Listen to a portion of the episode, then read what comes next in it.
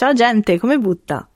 Oggi cominciamo una nuova tripletta di puntate e ragioniamo in particolare insieme su un paio di concetti che hanno a che fare con il lavoro in proprio e non e che hanno, secondo me, conseguenze importanti sul nostro benessere, cioè perseveranza e lasciare andare il suo opposto.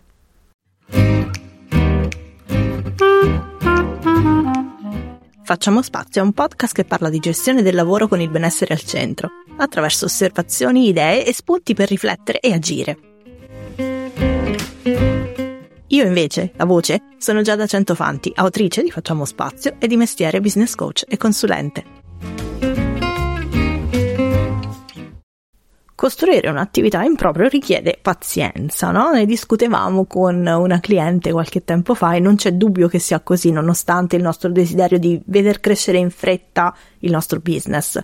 Servono anche determinazione e perseveranza, di cui la pazienza è in un certo senso una componente, ma bisogna anche essere capaci di capire quando è il momento di mollare la presa.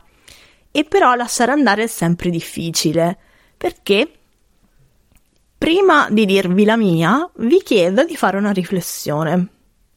Pensate a questi due concetti, perseverare e lasciare andare, e pensate a quale valore date all'uno e all'altro. Fatto? Ok, vi dico la mia.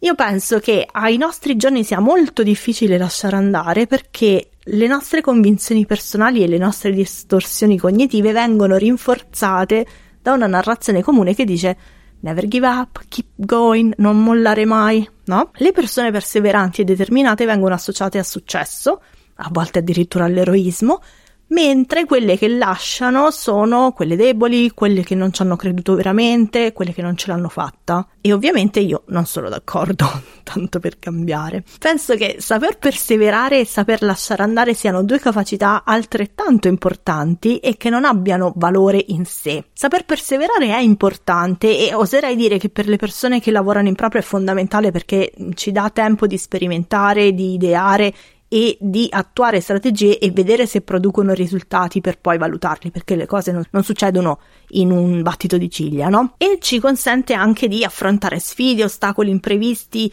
che nella costruzione di un'attività non mancano mai. Ci aiuta anche a lavorare sul lungo termine, sul processo e sui progressi che ci portano verso gli obiettivi, che è un po' la questione della pazienza che dicevamo all'inizio.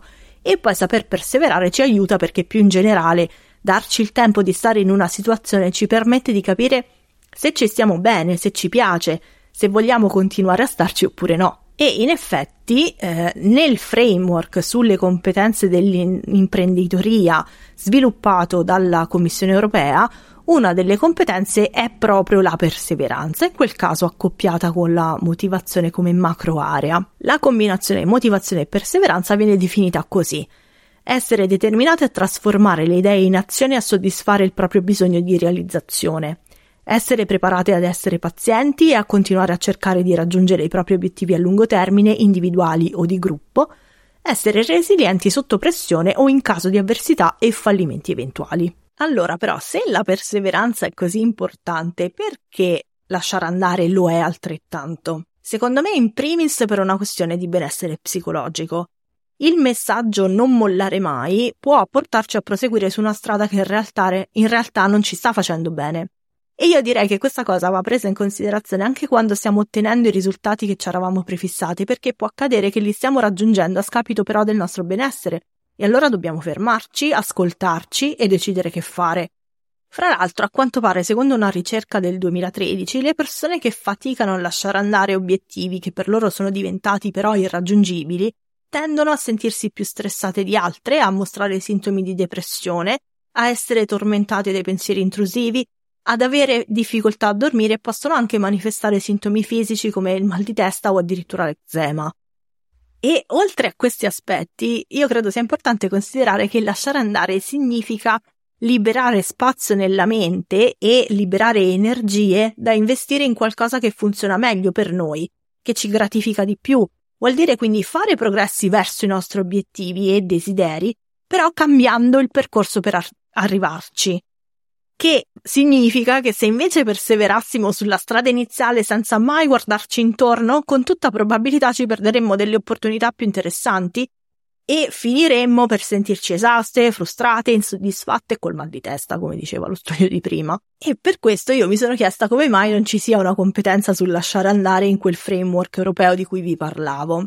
Non ho una risposta, però posso dirvi che la competenza secondo me c'è ma è nascosta o mm, in qualche maniera inclusa in altre competenze. Tanto per cominciare, secondo me sta nella stessa definizione di imprenditorialità di quel framework che dice L'imprenditorialità come competenza è definita come la capacità di cogliere e dare seguito a opportunità e idee per creare valore per gli altri. Il valore creato può essere sociale, culturale o economico. Come dicevamo prima, però, saper cogliere opportunità significa saperle vedere, che è una cosa abbastanza impossibile se stiamo con gli occhi fissi sulla nostra strada perché quella è e non la dobbiamo malla- mollare anche se non ci sta portando da nessuna parte o ci sta causando grande stress. E poi secondo me la capacità di lasciare andare la troviamo anche in una delle definizioni nel quadro di valutazione o autovalutazione del framework e proprio nella competenza motivazione e perseveranza, in particolare nella sottocompetenza determinazione. Il livello esperto, quello più alto in cui si esprime la competenza determinazione, mi dà come indicatore di esserci arrivata questa definizione. Considero tutti i risultati come soluzioni temporanee appropriate al loro tempo e al contesto in cui si trovano e quindi sono motivata a far sì che si sviluppino in un ciclo continuo di miglioramento e innovazione. Beh, io qua dentro la capacità di lasciare andare ce la vedo perché si parla di soluzioni temporanee appropriate al tempo e al contesto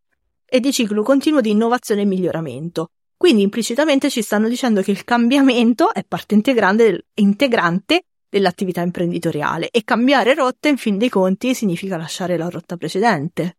Che ne pensate? Prima di salutarvi e per concludere spenderei qualche parolina per rimettere un po' in bolla il concetto di lasciare andare, visto che insomma è un pochino bistrattata, uh, al, bistrattato al contrario del, della perseveranza. Lasciare andare o mh, mm, smettere di fare qualcosa è una decisione, tanto quanto uh, decidere di continuare a fare qualcosa è la scelta di interrompere qualcosa che abbiamo iniziato.